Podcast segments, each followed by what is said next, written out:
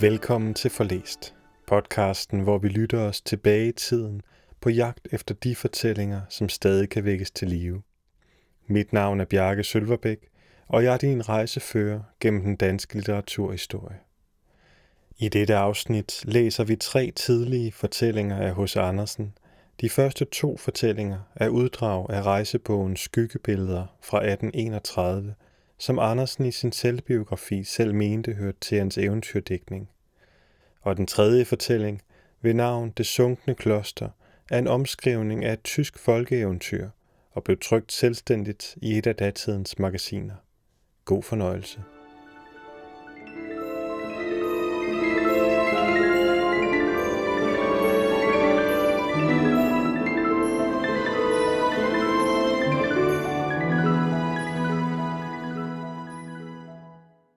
Alferne på heden Saltværket og kalkbrudene så vi dog i flugten uden for byen, men det var rigtig nok på samme måde som Byrgers Leonor, der så byer og marker flyve forbi i måneskinnet. Vi var der seks i vognen. Den ledige plads var optaget af en ung købmand, der skulle til Dresden. Således dannede vi endnu en hjerter seks, i det vi der befandt os på heden. Vognens ensformige skuren i sandet, vindstødene i grenene og postiljonens musikstykker smeltede midlertid sammen til en søvnbringende vuggesang. Den ene af passagererne nikkede med hovedet efter den anden. Selve og blomsterbuketter, der var stukket ind i vogngemmerne, efterlignede den samme bevægelse, hver gang vognen gav et stød. Jeg lukkede øjnene og åbnede dem igen, i det jeg halvt blundede og vist nok drømte. Mit øje faldt især på en af de store nelliker i den buket, jeg havde fået mig af firlandene. Alle blomsterne duftede stærkt, men jeg syntes, at den i duft, som i farve, overgik alle de andre. Og hvad der var det mest kuriøse, midt i blomsten sad et lille luftigt væsen, ikke større end et af dens blade, og så gennemsigtigt som et glas. Det var dens genius. Til enhver blomst bor en sådan lille ånd, der lever og dør med den. Hans vinger havde samme farve som nellikens blade, men de var så fine, at de så ud, som var det kun det røde skær, der faldt fra blomsten i månelyset. Gule-gule lokker, finere end støvfrøet, givede ned over skuldrene og bølgede i vinden. Da jeg nu så nøjere på de andre blomster, mærkede jeg, at han ikke var den eneste. I hver blomst gyngede et sådan lille væsen, hvis vinger og luftige klædning var som et farveskær af den blomst, hvor i de levede. De gyngede hver på de lette blade i duft og månelys, sang og lo, men det var som når vinden går sagte hen over den stemte vindharpe. Snart kom hundrede og atter hundrede andre alfer, i ganske andre gevanter og skikkelser, ind af det åbne vindue på vognen. De kom fra de dunkle graner og fra hedeblomsterne. Hvor blev der ikke en snakken, en syngen og dansen? De sprang mig tit lige over næsen, og undså sig ikke ved at opføre en runddans midt på min pande. Disse grænalfer så ellers ud som sande vildmænd med spyd og lanse, og dog var de luftige, som den fine tåge, der i morgensolen dufter fra den bedukkede rose. De delte sig i forskellige partier og spillede nu hele komedier, som mit rejseselskab troede at drømme. Hver fik sit stykke. For den mundre, livfulde student fra Hamburg var scenen i Berlin. En hel skare alfer formummede sig som tyske studenter, og nogen var sande filister, med lang pibe i munden og en stok som en kølle ved siden af sig. De stod i lange rækker. Det var et kollegium. En af grænalferne steg som den levende Hegel op på katedret og talte så lært og indviklet, at jeg slet ikke kunne følge med. Et andet parti legede på var englænders læber, dansede og kyssede hinanden, og så var det for ham, som han kyssede sin hjertens allerkæreste, følte hendes kind hvile op til sin, og så hende ind i det kloge, kærlige øje. For den unge pige fra Braunschweig spillede de derimod en alvorlig scene af hendes eget liv. Tårerne trillede hende ned over kinderne, og de små alfer smilede og spejlede sig i hver, så at hver tårer, der faldt i drømme, viste et uskyldigt smil. Den gamle apoteker var de værst ved, fordi han havde trådt en af blomsterne i tu, der var faldet ned i vognen, og derved dræbt en af de små alfer. De satte sig på hans ben, og så blev det for ham i drømme, som om han slet ingen havde, men hoppede på stumpen hen af Braunschweigs gader, hvor alle naboer og fremmede stod og så på ham.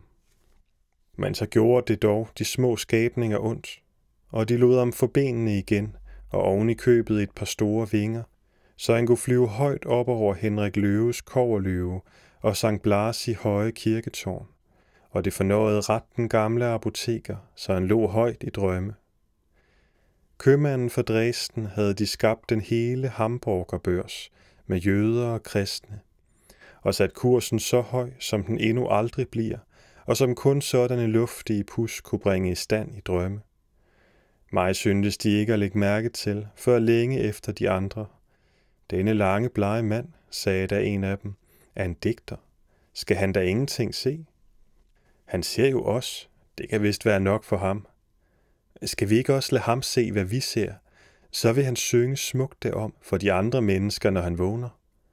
De holdt ellers noget længe råd, om jeg var værd at optages i deres forsamling. Men da de nu ingen bedre digter havde her, så fik jeg da adgangskort. De små alfer kyssede mig på øjnene og ørerne, og der var det, som om jeg blev et nyt og bedre menneske. Jeg så ud på den store Lyneborgerhede, som jo gælder for at være så hæslig. Herre Gud, hvor folk snakker. Ja, de taler, som de ser og hører til. Hvert sandkorn var et glimrende klippestykke. Det lange græsstrå, der hang fuldt af støv ud på den brede landevej, var den nydeligste makadamiserede vej for de små alfer. Fra hvert blad tittede sådan et lille smilende ansigt frem. Granerne så ud som fuldendte babeltårne, der vrimlede af alfer, fra de nederste brede grene til den høje top. Hele luften var opfyldt af de forunderligste skikkelser, og alle klare og hurtige som lyset. Fire af fem blomstergenier red på en sommerfugl, de havde jaget op af sin søvn, mens andre byggede slotte af den stærke duft og den fine månestråle. Den hele store hede var en trylleverden, fuld af underværker.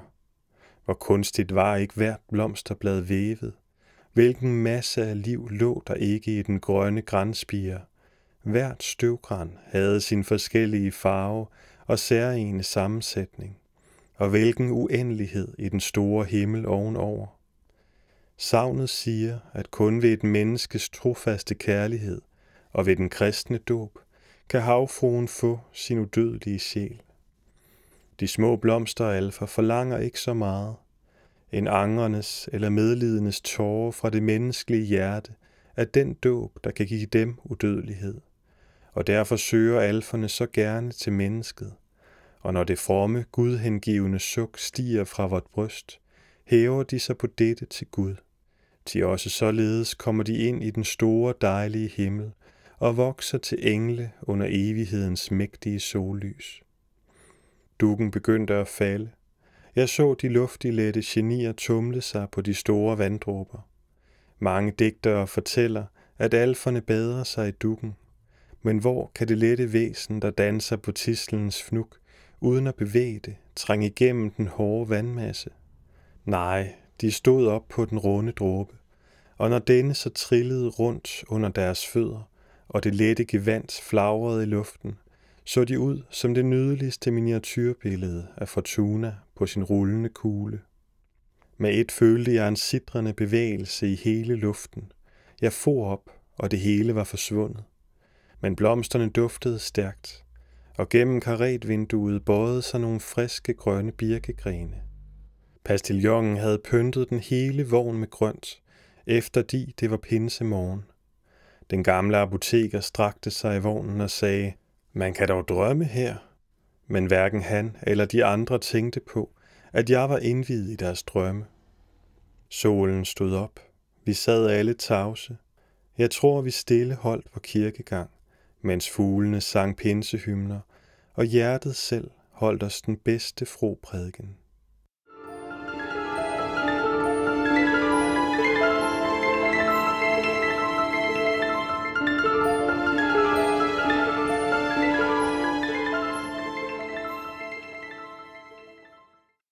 Et børneeventyr.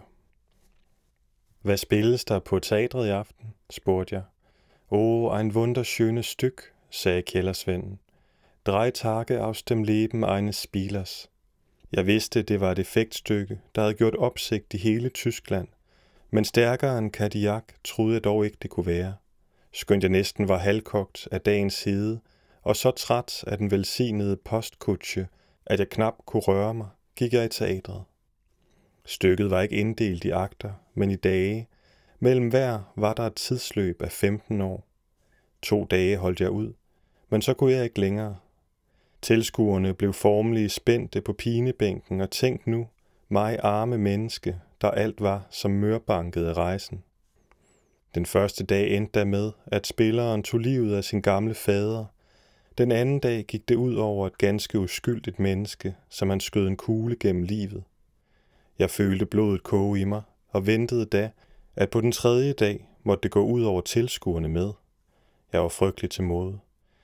Kun i galejslaverne har jeg følt noget lignende. Jeg gik hjem, men overalt så jeg udskud af menneskeheden, sønderknuste mødre og fortvivlede spillere. Jeg fik sådan en afsky for kort, at jeg straks brændte et bund uskyldige visitkort, jeg havde købt i Hamburg, blot fordi de havde navnet Kort. Mit sind var i oprør, jeg forsøgte på at synge vuggeviser for at dæmpe det. Ja, jeg satte mig til sidst ned og fortalte mig selv et børneeventyr, som du også må høre, min læser. Så længe københavnere endnu er ganske små rollinger, og ikke havde været længere ude i verden end til dyrehaven og Frederiksberg, og deres bedstemor eller arme fortæller dem om fortryllede prinser og prinsesser, guldbjerge og talende fugle, så drømmer det lille hoved om dette dejlige fantasiland, og ser ud over havet, der går sammen med himlen, mellem den danske og svenske kyst. Derude må det ligge, tænker de, og udmaler sig nu så herligt denne nye verden. Men de bliver ældre, kommer i skole, får fat på Rises geografi, og med et slår den dem det hele fantasiland i tu. De ser, bag havet ligger Preussen og hele Tyskland, og det første er ikke andet end det bare sand. Dog nok herom, vi vil blive fantasilandet. Jeg levede for mange tider siden, længe endnu, før man drømte om mit forfatterskab og drej takke aus dem Leben meines Spielers, en gammel sølvgrå konge, der havde sådan en tiltro til verden, at han ikke kunne tænke sig, at noget menneske kunne sige en løgn. Ja, en løgn stod ham som sådan et fantasibillede, at han i rådet lovede at give sin datter og det halve rige til den, der kunne sige ham en ting, han måtte indse, dog var en løgn. Alle hans undersåtter lagde sig efter løgn, men den gode konge tog alt for sandhed. Der blev han til sidst ganske melankolsk, græd og tørrede øjnene i sit kongelige kåbe. I det han sukkede, skal jeg dog aldrig kunne sige, det er løgn. Således gled dagene hen. Der kom der en morgen en smuk, velvoksen prins, der elskede prinsessen og var elsket igen. I ni år havde han lagt sig efter løgn og håbede nu at vinde hende og ride. Han sagde til den gamle konge, at han ønskede sig anbragt som gardnersvend, og kongen sagde, ja nok min søn, og førte ham ned i haven. Her stod især grønkålen i en dejlig vækst, men den unge prins trak på næsen og sagde, Was ist das? Det er kål, min søn, sagde kongen. Kål? I min moders kålhave er den så stor, at der kan stå et regiment soldater under hvert blad. Det er meget muligt, sagde kongen. Naturens almagt er stor, og der gives meget forskellighed i væksten. Ja, så vil jeg ikke være gartner, svarede prinsen. Lad mig hellere blive din ladefod. Se, her er min lade. Har du set et større og skønnere? Større? Jo, så skulle de se min moders. Tænk dig, da man byggede den, og tømmermanden sad øverst oppe og huggede med sin økse, fløj denne af skaftet, og før den rørte jorden, havde en svale bygget rede i hullet, lagt æg og klækket ungerne ud. Ja, det tror du vel er løgn, min konge. Nej, så men gør jeg ej. Den menneskelige kunst går vidt. Hvorfor skulle din moder ikke kunne have sådan lavet? Således gik det fort, men prinsen fik hverken riget eller den dejlige prinsesse. De tæredes derfor begge hen af sorg og længsel, til kongen havde svoret, ingen får min datter, uden han kan sige mig en løgn. Aldrig kunne dog hans gode hjerte tro en sådan.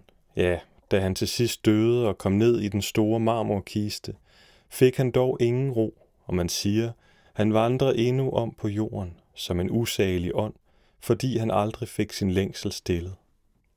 Så langt var jeg kommet i historien, altså til enden, da bankede det på min dør.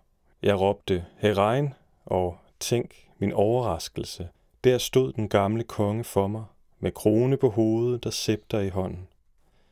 Jeg hørte dig memorere mit livs historie, sagde han, og dette har kaldt mig til dig. Ved du måske en løgn, der kan skaffe mig ro i graven? Jeg søgte at fatte mig, sagde hvorledes jeg var kommet til at fortælle mig selv hans levnede og bedrifter, og nævnede nu, drej takke aus dem Leben eines Spielers. Fortæl mig den, sagde han. Jeg holder meget af det frygtelige. Jeg er jo selv som ånd frygtelig på mine gamle dage. Jeg begyndte at fortælle. Gik scene for scene igennem og viste ham dette maleri af menneskelivet. Der forklaredes hans træk. Han greb min hånd og sagde i begejstring, Det er løgn, min søn. Således går det ikke til i verden. Men nu er jeg forløst. Takket være du, der fortalte mig det. Takket være Louis Angeli, der bragte det på scenen. Men velsignet være Victor Ducan, der lavede den. Nu får jeg ro i graven. Og derpå forsvandt han. Det kunne blive et dejligt stykke, tænkte jeg, om denne historie blev dramatiseret. Hvilke karakterer, især den gamle konge, der slet ingen har, hans barnlige tiltro til verden, den ulykkelige prins, der røg af pinden, skønt han i ni år havde lagt sig efter løgnen. Prinsessen, der ingen mand fik, også ånden, den gamle konge, der til sidst bliver forløst ved et tysk melodrama. Ja, jeg forudser det. Det bliver dramatisk. Ti det er det.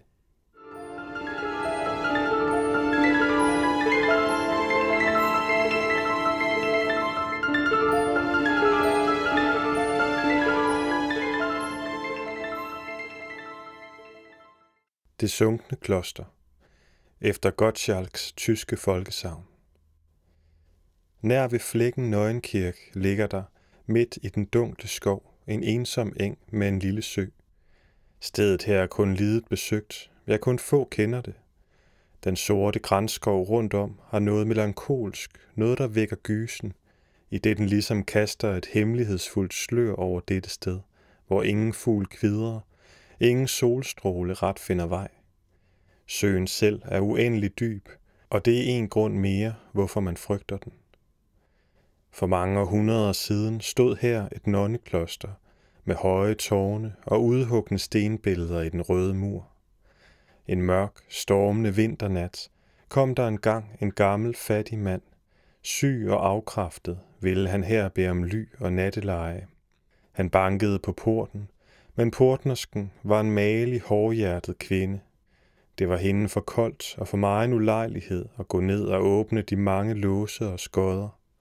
Hun råbte derfor kort og vredt til ham, at han måtte gå og søge andet natteleje, men det var den gamle for udmattelse og kulde umuligt at gå længere.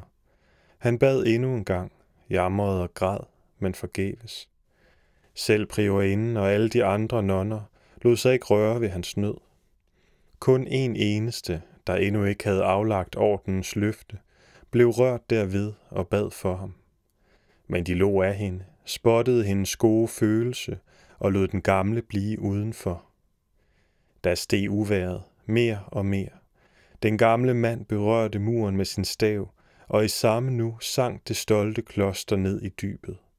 Røg og ild bølgede op af det frygtelige svæl, som derpå fyldtes med vand. Da uværet lagde sig om morgenen, så man en sø på det sted, hvor dagen forud det gyldne kors havde funklet i sollyset på de høje klokketårne. Hin godmodige søster, der ene følte med lidenhed for den gamle, nærede en oprigtig levende kærlighed til en af egnens mest ædle ridere. Klosteret var hende derfor et fængsel. Men i mange natlige time sne ridderen sig igennem skoven til det ensomme kloster – når da alt slumrede rundt om, talte de igennem gitteret til cellen, og ofte stod allerede daggryet på himlen, før de skilte sad. Også i denne stormende nat kom han.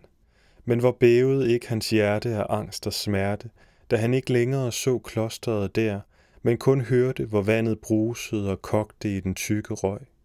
Han vred sine hænder, jamrede og råbte den elskedes navn, så det kunne høres gennem stormen vidt omkring. Kun én gang, kun én eneste gang, sukkede han. Kom tilbage i mine arme. Da hørte han en stemme fra dybet, hvor søen rejste sine skummende bølger. Kom i morgen nat ved den elfte time her på dette sted. På vandfladen her vil du se en blodrød silketråd. Tag den og træk op. Stemmen tav. Fuld af sorg og smerte vandrede ridderen hjem, uvis om, hvad hans skæbne ville blive. Men på den fastsatte tid kom han igen og gjorde, hvad stemmen havde befalet ham. Skælvende greb han den blodrøde tråd, trak den op, og der stod hans elskede for ham. Den udgrundelige skæbne, sagde hun, der lod mig uskyldige synke i dybet, men de skyldige, har forundt mig, at jeg hver nat fra 11 til 12 tør tale med dig, men aldrig tør jeg overskride denne bestemte tid. Gjorde jeg det, der så du mig aldrig mere. Heller ikke tør nogen anden mand uden dig få mig at se. Ellers vil en usynlig hånd overskære min livstråd. Længe, længe fortsatte ridderen sine natlige besøg, og altid steg den elskede op af de blå bølger, når han trak i den blodrøde tråd. De var begge så lykkelige ved disse hemmelighedsfulde sammenkomster, og frygtede heller ikke for at blive overrasket her på dette ensomme, frygtede sted. Men nid og ondskab belurede ridderens fjed, og en fremmed mand så de elskende vandre arm i arm ved søens bred. Da ridderen nu den følgende nat i det klare måneskin nærmede sig den kære sø, der var vandet blodrødt. Skælvende greb han tråden, men den var blevet hvid og skåret over. Jamrende løb han rundt om søen, vred sine hænder og råbte den elskedes navn, men alt blev stille. Der styrtede den trøstesløse yngling sig i søen, og vandet lukkede sig over ham.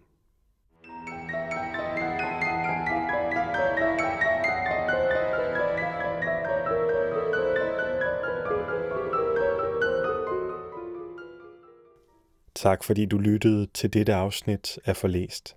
Hvis du vil vide mere om H.C. Andersen og hans eventyr, kan du læse mere på forlæst.dk. Her kan du også skrive til mig, hvis du har kommentarer til afsnittet, eller forslag til, hvad vi skal læse i fremtiden.